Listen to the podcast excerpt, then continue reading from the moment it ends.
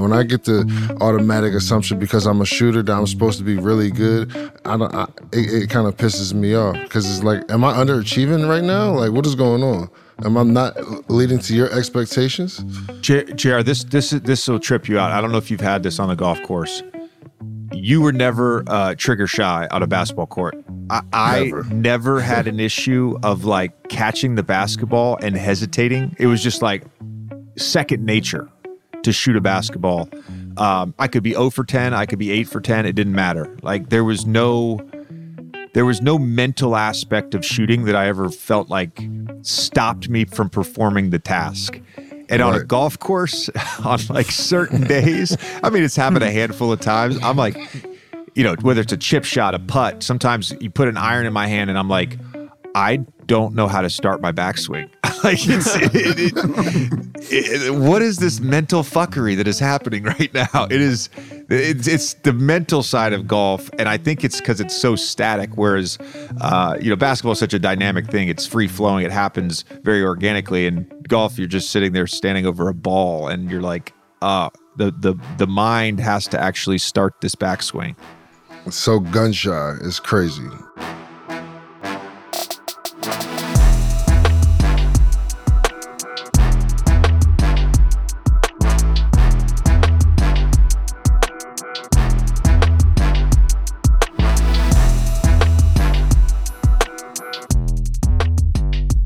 Welcome to another show of Par 3. I am one of your co hosts, J.R. Smith. This is Ben Baller, Stephen Malbon. We have a great uh, guest today, one of my closest, closest uh, nemesis at the three point line. uh, I would say always right there, whether I was always looking at it like, if I'm gonna finish all time, I gotta at least be right there next to him or like right behind him. Uh, ladies and gentlemen, JJ Redick. The truth comes out. The truth comes out now. Jr. what- Do you do you know your exact ranking on the top twenty list right now? You know what? I used to know it really good like a year and a half ago, two years ago. Now I lost it. I'm Yeah. so concerned with it shooting 69 for the first time. It's like I don't even. I lost track. Yeah, I think Do I was four, 14. No, I, I knew when I retired I was 14. I have no idea what I'm at right now. I was trying. I was trying to get to top 10. That was all that mattered to me. me- It wasn't about beating too. you. It wasn't about beating you. It was just get get, top top 10. 10. Man, you know what? I thought I was gonna play long enough to be like, you know what? I'm, I'm gonna be top 10 lock easy. I got a couple years left, and then it was just like, nah, maybe not. I wish It's, it, it's I funny, wish, man. Jr. You know this, man. When it when it when it's gone, it's gone. It just you you think "Ah, I got a couple years, and then all of a sudden you don't. And uh, yeah, it's hard as an athlete when that when that time comes. Hundred percent. But we're here to talk about golf. Obviously, what what brought you into the game, bro? Let's talk about it. Yeah, I got first introduced to it um, by actually my little brother um, many years ago. He had some health issues uh, when he was in college and uh, came and lived with me for about a year and a half. We lived in Keene's Pointe in or in Windermere, so this is when I was in Orlando. And there was a golf course, and we kind of puttered around here and there. Um, then I didn't play for a long time. I moved to Austin in 2013 played a little bit for a couple summers and then I started having kids. So I literally went like five or six years without playing at all. And then the bubble was really when I got back into it. Um, and obviously during COVID, so many protocols, I didn't get to play a ton over the next year. But when I retired or when I stopped playing June 2021, uh, which is about two years ago, is when I just went full fledged golf sicko. And now it's um, the overriding thought in my brain is my my golf swing and which course I'm playing next. I feel like a degenerate. I'm like the only person who didn't take time off when they had kids to to stop playing golf, and like I feel like this is not gonna get me any awards on like being a great dad or anything. Everybody stopped playing golf, took time off. I, just played- kept going. I actually, when they were little, the kids were little, I got to play more for like the first couple years because there was like a you know, like uh, helpers, like nannies and and ladies who would come over in the morning and help my wife and with the kids. So I could dip out super early and go play and get home by like ten. And by the time they were all waking up, so I'd tee off at like six thirty and just get it in quick as I possibly could. But then now that they're older, it's almost harder. Yeah. I It's actually imagine. easier for me because like we drop off the kids at seven forty five. You know what I mean? Don't pick them up till two. But for you guys, obviously, that, that, it affected my marriage. So we're in the situation I'm in now. But it is what it is now. You know, it's it's Hey, that's real talk right there, though. That is real talk. Uh, that is real talk. That's. I mean, any guy that plays the game of golf knows for sure he's got a he's a phone call away from having a really good round, or like you got to leave at the eleventh hole. Like you've been with me before with a phone ring. I'm like, oh shit, man, I just had a you par know, on you that hole, know man. how it you- be, bro. my wife's starting to play now more often and so i was playing with her the other day and uh, someone was calling her and bothering her and i said erica to be honest every time you call i'll answer the phone and she'll say where are you like well i'm on the fifth hole well, when are you coming home? when I get done with 18. You know what I mean? I don't know, even know what Yeah. fucking time it is right now to tell you. I have no clue. But when I'm finished, I promise I'm coming straight home. And then she said something. I said, and you know what always happens after that call? Double bogey. Like Yeah, that's man. it. It's over. Throws she calls right me there. while I'm golfing. The next hole, I get a double bogey. I lock my phone in my bag from here on out. I have to do uh, production calls or production meetings the day of games when we are broadcasting games. And they're generally speaking, you know, nine o'clock, 10 o'clock. I obviously don't get to golf outside in New York during the winter. So if I go to San Francisco or Dallas or wherever, I'm going to try to get around it in the morning. So I tell the producer, you know, you can either, we can either meet at 12 1 o'clock for lunch or we can do a Zoom call. And I put my head, you know, I put my AirPods in. I get on the call while I'm on the course. It usually only takes, you know, whatever, two or three rounds. So I've not broken 80 yet. My best round, I've shot 83 a number of times, but that's my best round. So I'm at uh, Cal Club in January and I shoot a 38 on the front nine. And I'm sitting in the middle of the fucking 10th fairway with the seven iron in my hands. And I, it's time to get on my production call. I put my ear, ear, AirPods in and I shank, I shank one right. I then go double, double, double, double, double, and there goes my chance of, Oh, of breaking man. 80. And four of those doubles were on the call. And it just like, even, it wasn't even a bad call. It just like that, it just, my mojo was good. My mojo was good. And it just threw everything off. I try to put it like, my wife gets mad at me, but I try my hardest to just put my phone in my bag and not look at it until like the turn and then not look at it till I'm done with 18. It's hard, man. You know, especially again having kids, and you know, but if, if your wife says it's okay, it's cool. But that production shit, man, that's tough. I would be hot. even golf, like if I playing well on the front and then you make the turn, you know, people will be like, "Are you gonna eat?" I'm like, "Hell no."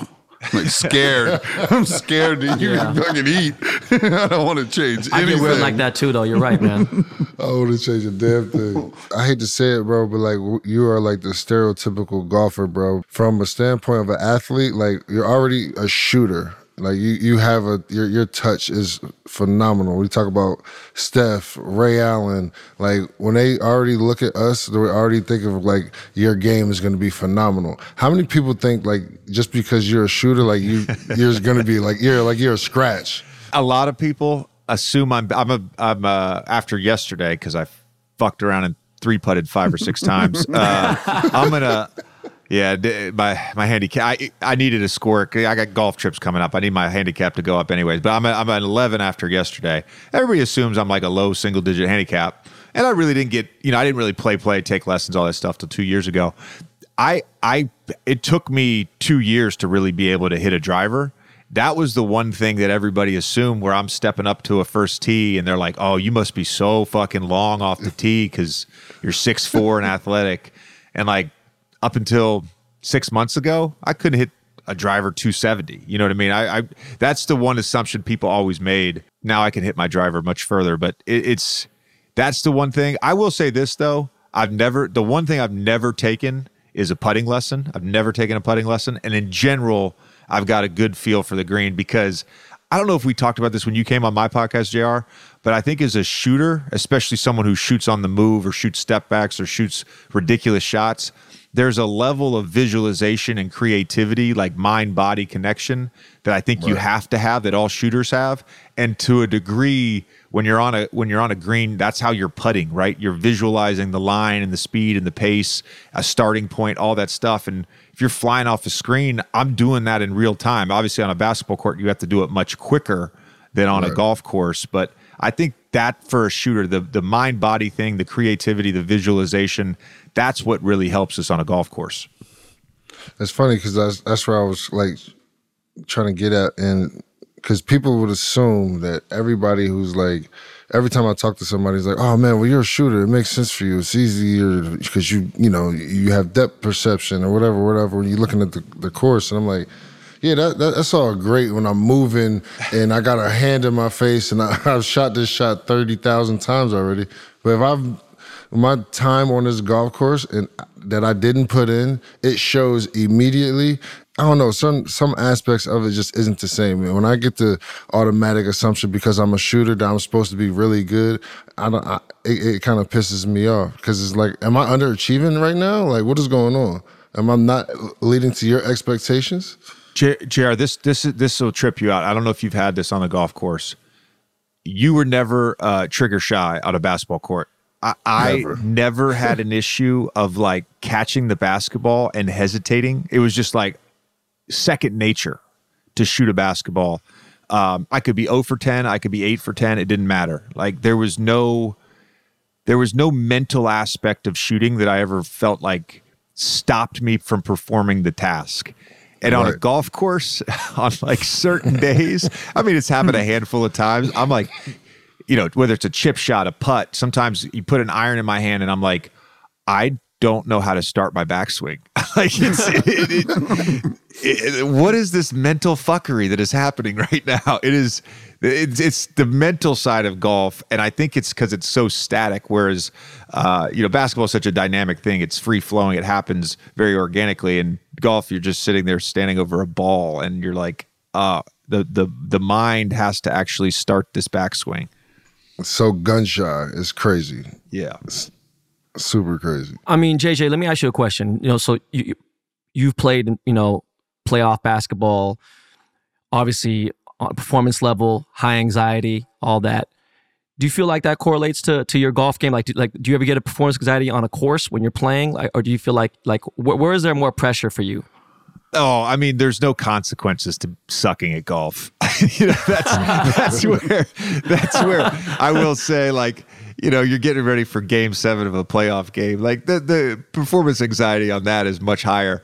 I, I will say this: the performance anxiety is there. Um, uh, Jr. We we were joking when he was uh, over at, at my house in the studio uh, a couple months ago, but uh, you know when you play some of the courses that JR and I get to play, and I'm sure you guys get to play as well. Yeah, that first tee shot at Merion, that'll fuck you up. That'll get you going, you know? Um, I, the, the part about golf that there, there's really two things that one I didn't get to capture in my basketball career because it was uh, inherently impossible. But the two things for me, number one, being outside, because I spent 30 years of my life basically in gymnasiums, uh, buses, planes, hotel rooms.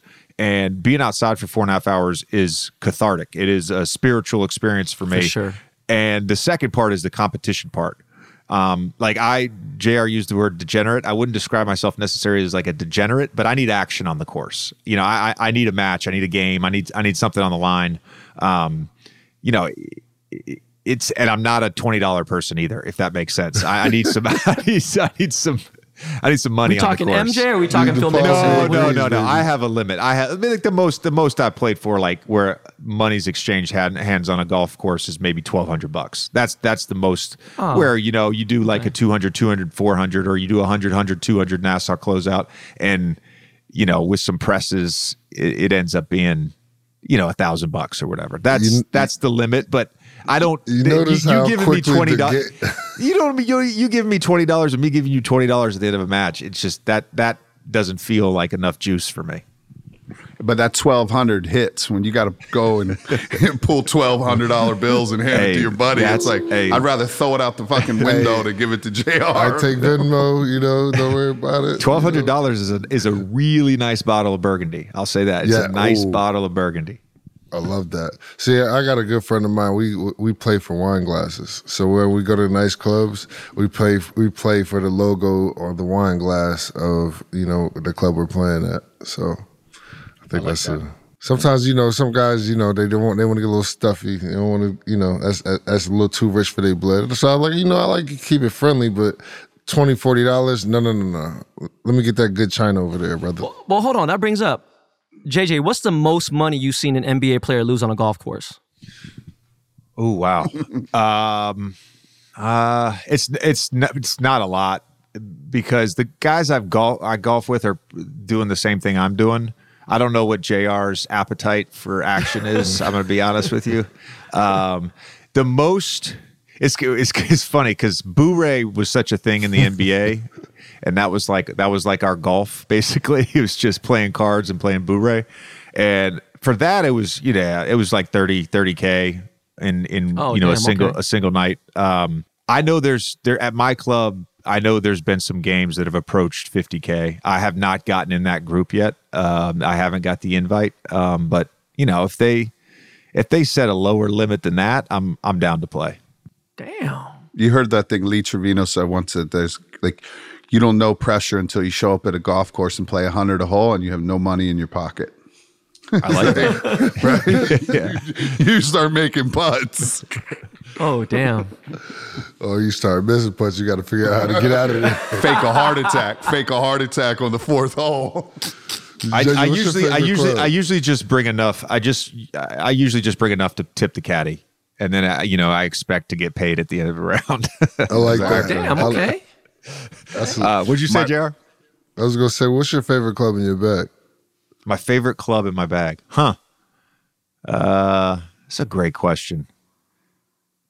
That three hybrid I was describing earlier, I really like that club. I got to be honest with Like you, that. but I like wedges. I mean, it really, pro- I would say probably my, mm, probably my fifty-eight. I, I yeah, probably my fifty-eight. Yeah, What do you go? 58. What are the other two wedges? I go 58, 54, and then I have a gap wedge, a pitch pitching wedge, and I'm not at the level where I'm t- describing a 47 degree pitching. I don't, don't fucking know what the degrees on those are. I'm just I just know that I just know that Should be there's right a there. there's a P on it. There's a P on it. Yeah. Yeah. What, what, what clubs do you play? Um, so I play. I have a Titleist uh, driver, Titleist uh, three hybrid. I have a TaylorMade three wood, um, four iron through pitching wedge are the P seven seven P seven nine zero. Sorry, and then I have Vokey wedges Okay. on the fifty four and fifty eight. What kind of What putter? are you rolling? I have a Scotty. I have a Scotty. Yeah. Blade? blade for sure. I started with a mallet. That's what I got fitted for when I got my clubs a couple years ago. Um, the course that I play uh, is the bridge, and we're usually like 12 to 14 on the greens. So I felt like Fast. uh, speed control, pace control. I felt like a blade gave me a little bit better, 100%. better with that. That play a circle is T? A circle T. Does your Scotty putter is a circle T or is it is it a standard Scotty? Man, I don't know all that shit, man. I went to the pro shop and I was like, It does. know- is there a difference in price? I think I, I, I know what it There's a costs. huge. There's a huge difference in price. Oh, price. huge difference in price. okay, then I probably just have a normal Scotty then. Yeah. 'Cause there's- that bridge is a, is a that's a serious walk. oh Is my not? gosh, isn't it? It I is. played one morning. I played uh, I played Friar's Head in the morning, walked it, and then I went over and played the bridge in the afternoon and walked it, and uh, I was fucked up for days just to walk in those two. That bridge is insane. Yeah. You guys been? I haven't played it in a while. It's the coolest place. You're very fortunate to be there. I have a bunch of friends there, and and Bob is a big supporter of our golf brand. And what a what a place! It's uh, Ben. If you if if you don't know, it's like a super super modern country club, no shingles vibe. So it's like a modern art museum clubhouse oh, nice. filled with insane What city is this in? artwork. What city is it? It's right outside the Sag Hamptons. Harbor. Yeah, it's right outside Sag the Harbor. It's actually I, I I don't know if this is true or not, but this is what they tell us. It's the second highest point in Long Island on Long Island, Mm-hmm. and it does it feels very different than the other Hamptons courses. Not just because of the things you're describing. I just mean aesthetically. You're Yeah. you know you have these insane Peconic Bay views. Uh, we get the sunsets when we're you know eating dinner at six six seven o'clock at night. Um, depending on the time of year. And it's yeah, it's spectacular. It's a good vibe too. You know, it's a great great group of uh, members. Uh, kids are welcome. There's a there's grass tennis courts for my wife. Um, she she told me at the end of last summer she was like, you know, when we joined here, I thought this was like going to be your thing and it was going to be your happy place, and it's my happy place too. So yeah, it's a it's a good thing. And. Bob Bob has been great. Um, Wait a second, you know he he runs the place, but he he's been great. This is the course that's like right across the street from from Shinnecock. No, no, no, no. It's in a it's a- it's it's in a different area than that, but it's um even like design wise, like they they have the the best view of the golf course or whatever is in the locker room by the spa. So like that's where you should enjoy the best view. Crazy restaurant, crazy artwork, but the golf course is hard, dude. Oh, Yeah. man, I It's really it's really difficult. JJ, Those- why don't you invite us out there, man? Well, you guys now have an open invite. I already gave JR his open invite. You guys are come out. I would love to. I would love to tee it up with you guys. It'd be it'd be so fun. No, for sure. Hundred a hole. I'm playing with you. I would Oh, say. I want to say one thing real quick because I I th- there's a the, the the course that is across the street from Shinnecock. I've only been fortunate enough to play once, and it's spectacular. But I got a call the day before I actually played it, and it was a buddy of mine I went to Duke with. He was in town. His whole side of his family they're all they're all national members, and he was like, "Hey, can you play tomorrow at two fifteen or whatever?" And I was like, "Yeah, dude, I'm in." You know, first time somebody's actually given me a formal invite, I'm like, "Yeah, I'm in." But I had to host these out of town guests in the morning at the bridge, hmm. so I walked the hilly five and a half miles at the bridge and then go play national. And dude, I didn't even have time to do the lobster lunch. I I don't even rem- it's crazy because I think it's one of the most memorable courses I've played, yet I don't remember some of the holes because I was just so exhausted. So I didn't get the I didn't get the full experience. And that was a direct result of that fucking walk at the bridge. yeah, that walk is real. You know what? Oh, Uh, man. we, we discussed this on an episode like or, or two ago, and it's never happened to me until this past weekend. But Jr. had said we were asking everybody, "Have you ever played so bad you've walked off a course?" And this last weekend, I just couldn't get it together. And by the eighth hole, I was like, you know what? I ain't no quitter, but fuck this. This this game is a wrap, dude. And I shot a 45 on the front nine, and then uh, I called Ron, and he was Ron's our co- what my, me and uh, Stephen's coach, and I was like, he's like, you fucking pussy. He's like, you better get snap yourself out of it. He the back nine, your whole life is back nine. You need to get back in it. But have you ever played that bad where you like fuck either you're either walking off or you just were like, I'm, I'm not playing anymore. When I th- no no because I I love it so much even when I'm playing bad I still enjoy it. Uh, it's weird. Um, I I think you throughout a round for me I have to change mentality. You know, you're early on, you you, you get to the first tee and you're just like I'm going low today.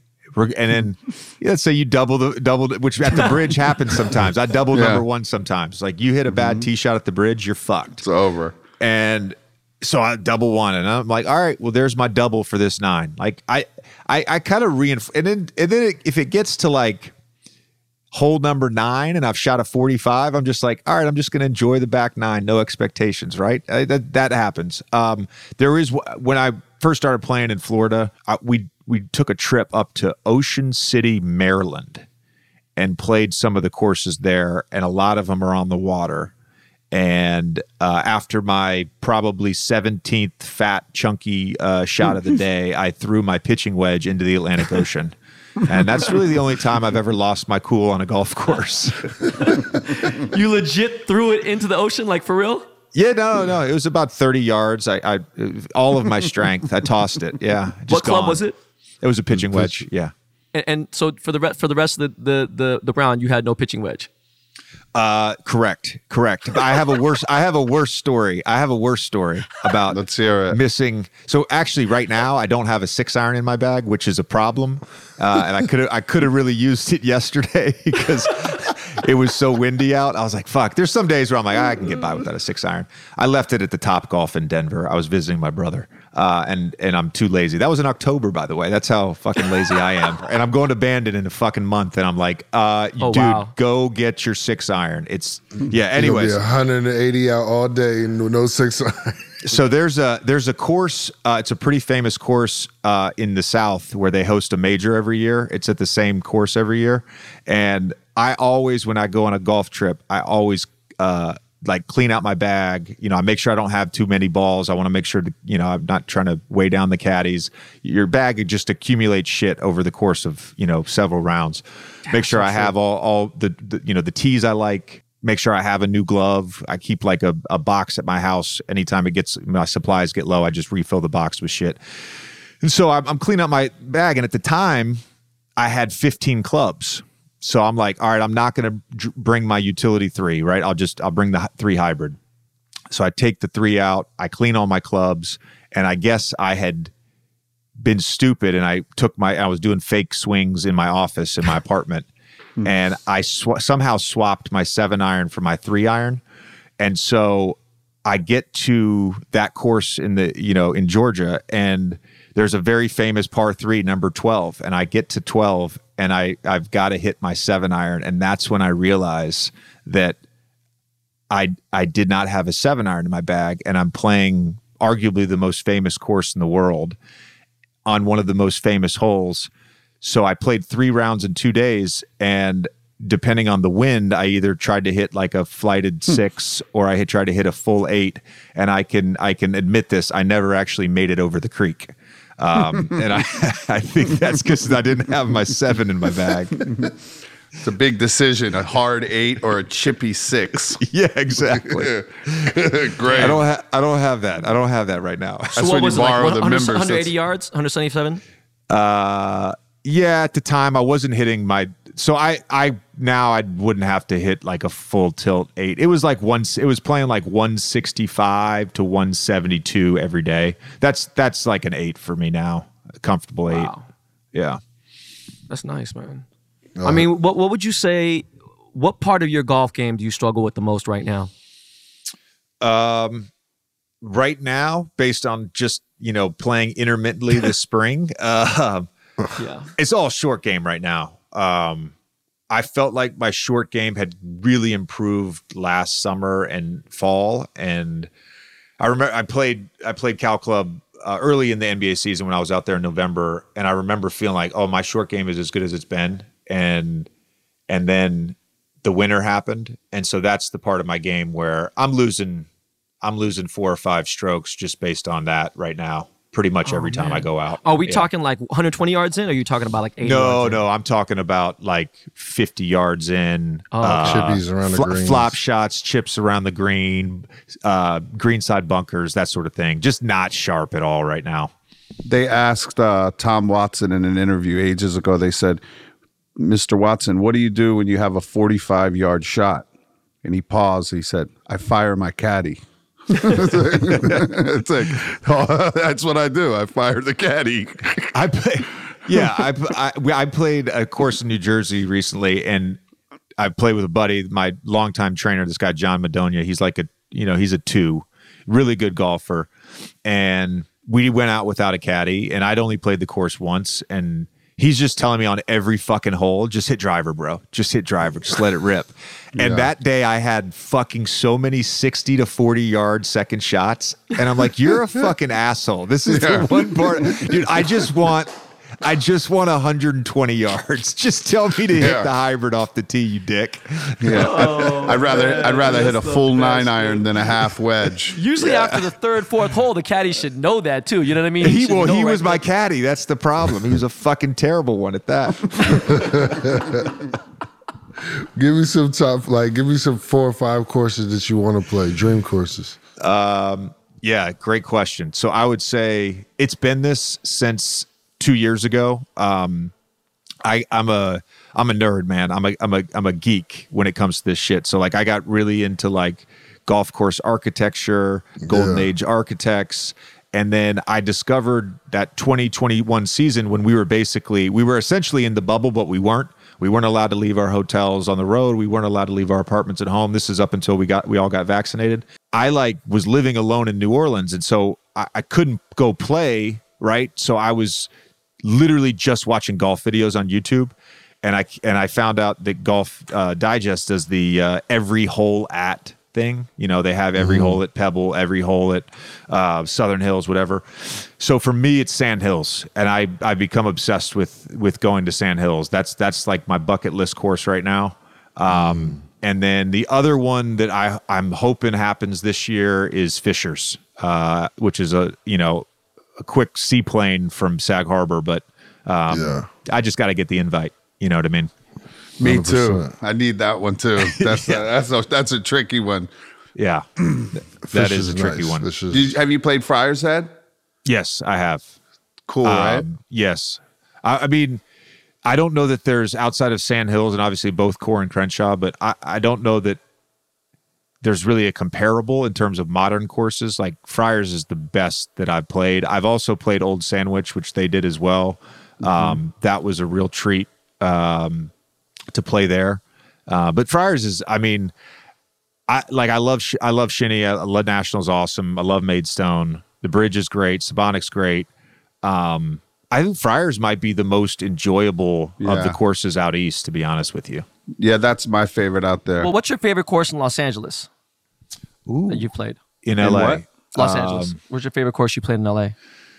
So I played I played Riv once and it was 10 years ago and I sucked and um I don't you know other than the hole with two fairways and number 1 I don't really remember much of it. Um I played Bel Air a bunch. Uh, so I, Yeah. Bel Air is, is charming and quirky, and I, I really enjoyed Bel Air. But I got to play LACC in August, and I mean that's that's as good as it gets. That place is that place is sick. Have you played Lakeside or Hill or Hillcrest at all?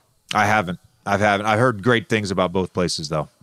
Yeah, no, it's amazing. But by the way, d- d- I played Ri- Riv for the first time last weekend, and I shot a 97, and I was wanted to throw up. But it- what do you it say? You made a 13? You made a 13 on 10? Yeah, uh, her 13. and, and, and, and the crazy part is, I had just shot at 81 the round before that, and I didn't want to write the 13. I was like, "Can you can you even write 13 on here?" And Ron's like, "Talking about, of course I'm not gonna 13, lie, bro. You're not gonna shoot a 13 with me, bro. We're gonna pick that shit up and let's go. You got a pocket? picking that shit up. We go to 11 for sure. Like, bro, after a triple, like, come on, fam. Like, I think they did that to mess with me too, though. But it was like it was it was like I had a seven on hole one, and and, and I'm sorry, I had eight, and and um, I was like, bro, like this how we're starting today. And he messed up my name on the tee box. He's like, Ben Ball.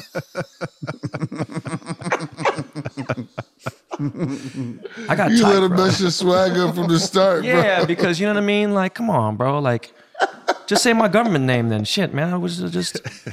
But it was like um, the greens are running pretty fast too.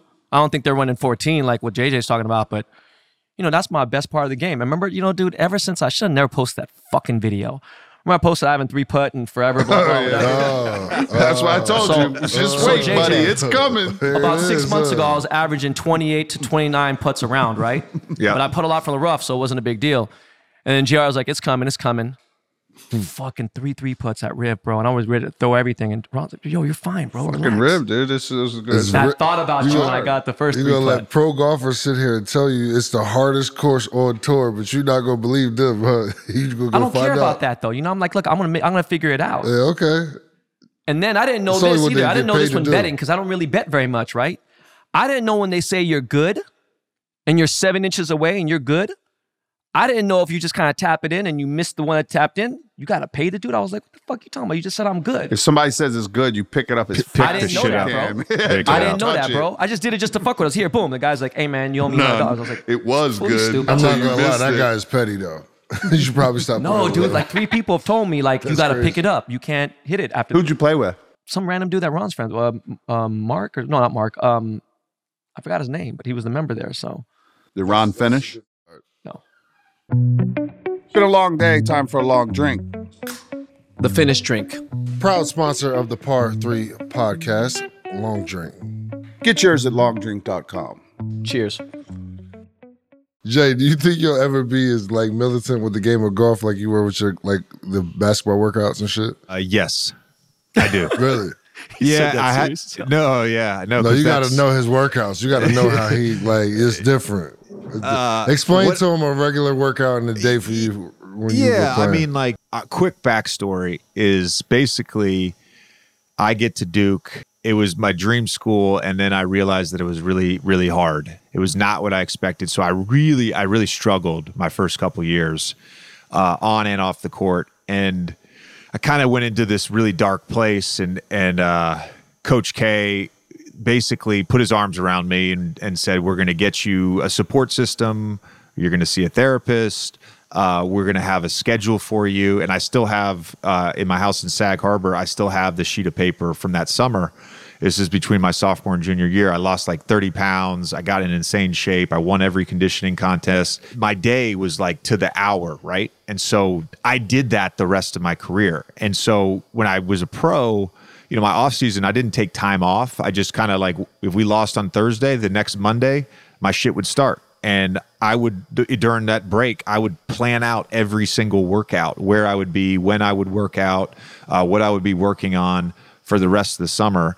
And so I would go Monday through Friday, two to three workouts a day. Saturdays were off. And then Sundays, I made exactly 342 shots. Um, it just ended up being that number, but it became this like sacred ritual to do that every Sunday. And then JR knows this too, but like during the season, like I was a, I was a before practice guy. I was an after practice guy. You know, if we didn't have shoot around, I was still coming in to get my normal game day routine in. Like I was really obsessed with it. And what I realized over the last two years is like for me to get to where I want to be as a golfer, that's the only way I can get there. Is I need to be able to for let's call it a year or two grind incessantly. And I just I've been a little busy, man. I've been a little busy Man, talking shit. On on ESPN and doing the podcast. So I'm hoping this summer I can get into what I would call like a routine of not just playing rounds, but a routine of like structuring my week so that I can I can carry that into the fall and the winter, even if it's just a simulator or a range. Yeah, see, that's that's what I talk about. Like when I when I go to the range and like actually work on my game and stuff like that. Like just small regimens and not small because obviously it was your you did it for your career and you got to where you are. But like for me being like a shooter and having the drills and stuff like that, taking that having that obsessive mindset and being able to take that to the range, it, you're gonna get good so fast compared to somebody who's just out there just banging balls because you have that mentality of what you're working on. You know how to work. Right. You have the work ethic. Like it's totally different when you have that, and then it's just like, oh, I'm gonna get to a single digit, just hitting hitting hundred balls a day. Like it doesn't work like that. No, it, it doesn't. I saw something the other day, and they said that uh, eight eight foot putts that in practice Rory made uh, forty eight in a row, eight foot flat putts.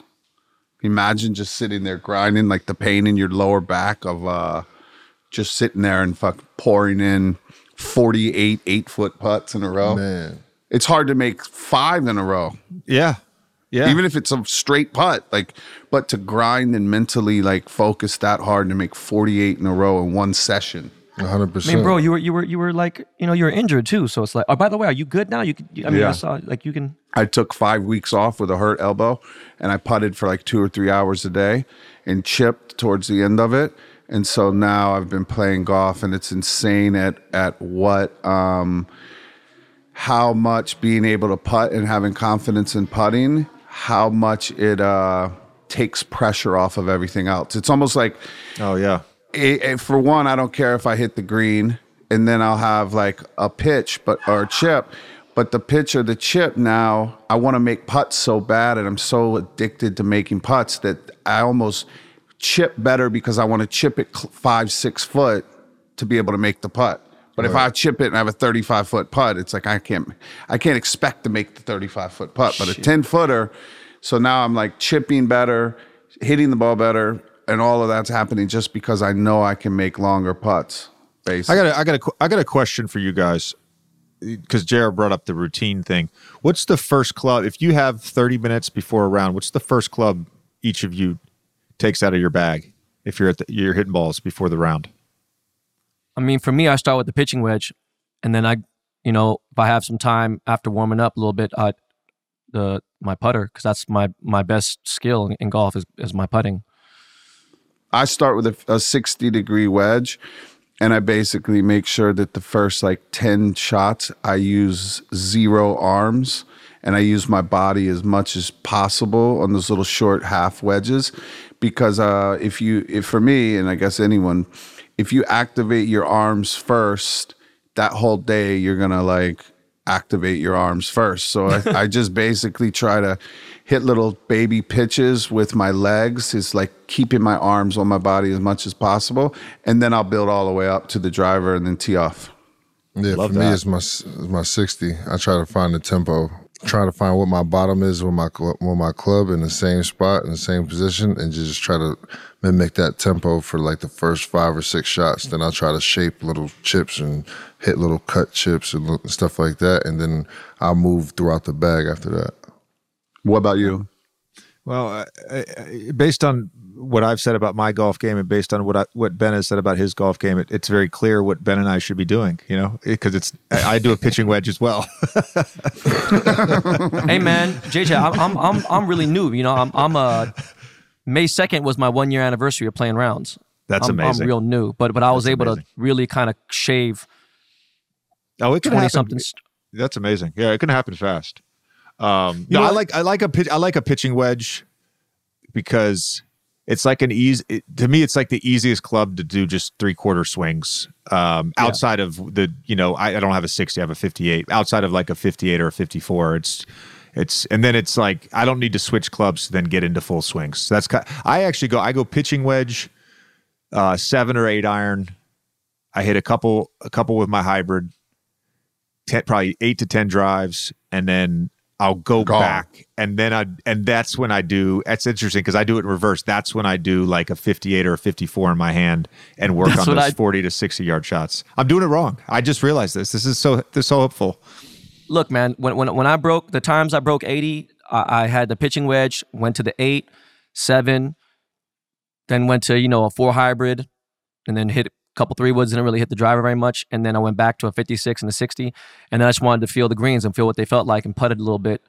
I'm not out there all day. I'm just trying to basically get warm up. That's it. Just It's, you know, it's funny. I, I I came with I came up with this and like I literally like I watch Tiger videos and all these got different guys uh, YouTube stuff and I was just sitting here thinking like if Tiger Woods puts out his you know his pre-shot routines and what he works on prior to like rounds why don't we just do that I mean it, it, it seems pretty good it seems like it worked out for him You see, he's not why, taking why don't we just don't do that why, why don't we just try that yeah, true. I watched at the Masters. I when like the, I've been to the Masters multiple times, but the first time I went, I watched them just uh, all their warm ups and everything. I was obsessed with watching it. So I saw Phil Mickelson come up, and I was like, "Fuck, it's priceless to watch Phil warm up putting." You know, and so what he did was he took like three balls and he put it like maybe like three yards on the fairway or the fringe and then he would putt the first three putts the longest putt on the green but he would putt it through the fairway onto the green all the way across the green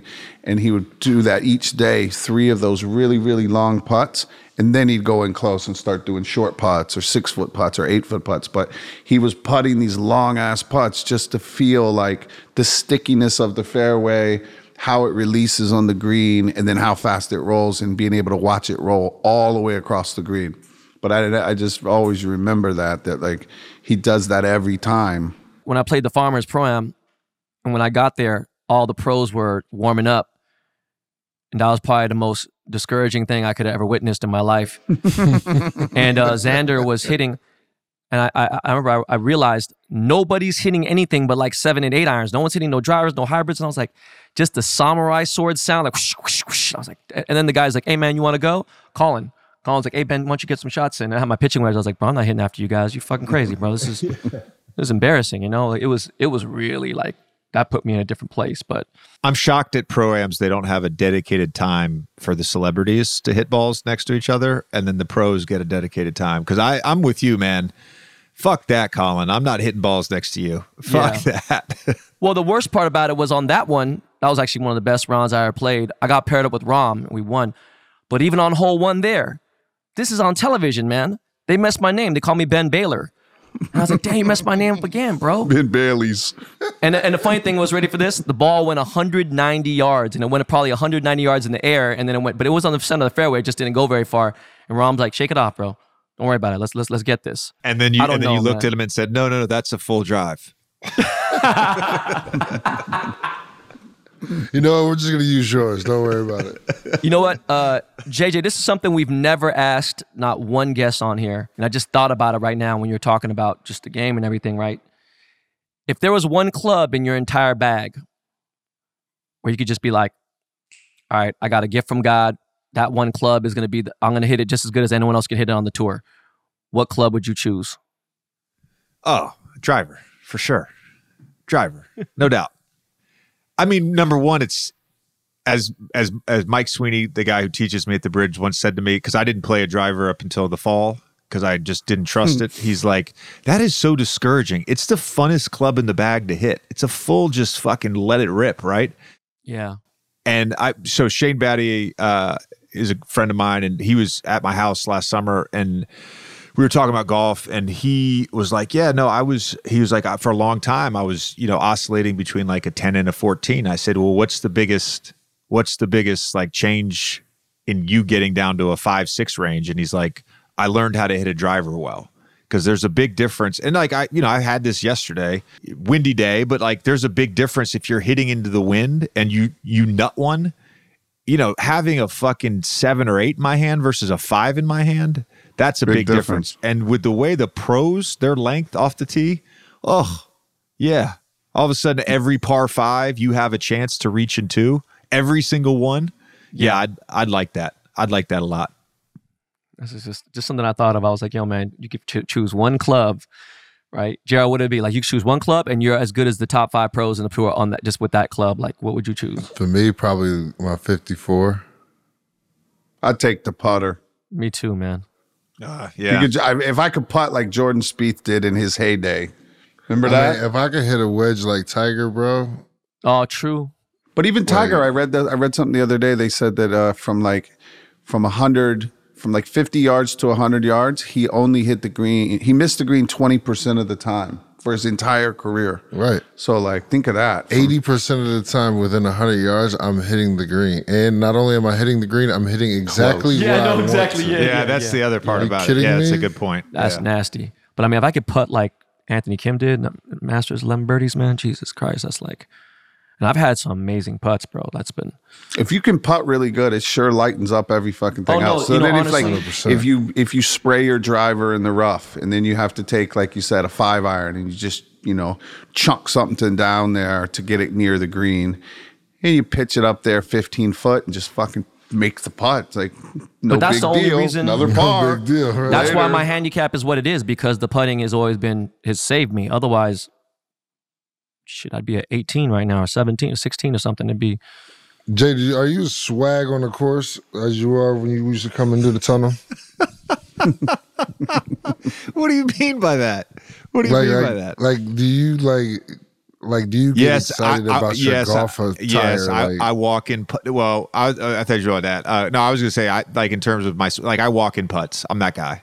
I'm that guy. I walk in putts. Like when I when my putter's good, I walk in putts. I talk shit on par threes if I hit the you know I'm, I'm leading off and I fucking hit one tight. Like I talk shit. Like yeah, I mean, but I would say like g- for golf attire, uh, nah. I mean, I'm I'm first of all because of this is maybe gross, but because of the ticks on Long Island, Yeah. I generally even in the summer wear pants. Um, makes sense. So I, I and I think they look better. I just it always strikes me as very weird when I see like the pros in their practice rounds wearing shorts. So I wear too. pants, you know, and I'm yeah. I mean, I'll wear some crazy polos. Shout out to Rhoback. They they fucking have some crazy ass polos. Shout out to Malbon. You know all, the, sir. all, Yes, all the good brands. By the way, hold on one second. Hold on one second. Hold on one second. I love look it. at this. I Look love this. it. Dude, the ticks are so fucking bad, and they, Oh, they have that this- bad, crazy. bro? and they got Lyme disease, and it's a Oh serious no, thing. not fucking with Hey, Look at that! Shout out Yoshida Porter. So my ba- my barber my barber shop my barber shop in uh in Manhattan is literally next door to the to the to the shop you guys have on Crosby Street. Yes, sir. and I went in there one day, and that you guys, I don't even know the company you guys did this collab with, but they Porter this- Porter this Yoshida. It's a really Yes. amazing Japanese Big Japanese brand. company. It's whole. It is the greatest bag I've ever owned in my life. It really is. and uh and I travel like you know if I go do a game like I obviously got to have my suit bag but I travel super light and this bag is insane and I've got it packed I packed on Monday for my golf trip tomorrow so Oh, you're the best. it's the greatest bro. man Thank you. it's the greatest Thank you. Everybody out there on my Instagram, when they post it, they're like, How the hell can you sell a backpack for $500? It's like, That's why, everyone. You just heard the man say it. yeah. no, I know. Five Honda. bro it, it is the best bag like for for that size compartmentalized all the stuff like it it keeps me organized it's great No, and the only reason I, Porter and the is- only reason I shouted out Rhoback is because you know we we have a relationship with them on the podcast I, I'm not trying to Respectfully, I like that. No, it's all I like love them. guys. I love it's all everybody. Me too. But uh, Yeah. that Yoshida Porter, they've been doing it for like 80 years and they're handmade in Japan. And Porter's no joke, bro. It's um I have bags that I bought like 20 something years ago in Soho in New York that I still use. Like that that bag you'll have that bag for for all until the end of time. Both of my kids use them as uh their their school backpacks, a green one and a black one. So very happy That's- you have that, sir.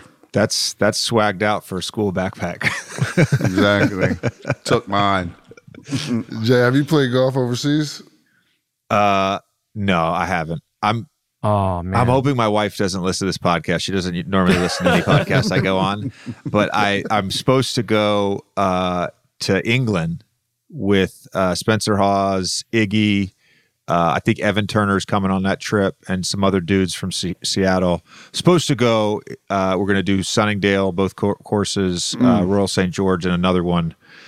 I haven't told my wife yet that I'm taking this trip, so it's, JJ, let, let me tell you, man, from, from a man who just got who's going through a divorce, man, and the golf was like a big part of it. No, I'm messing with you.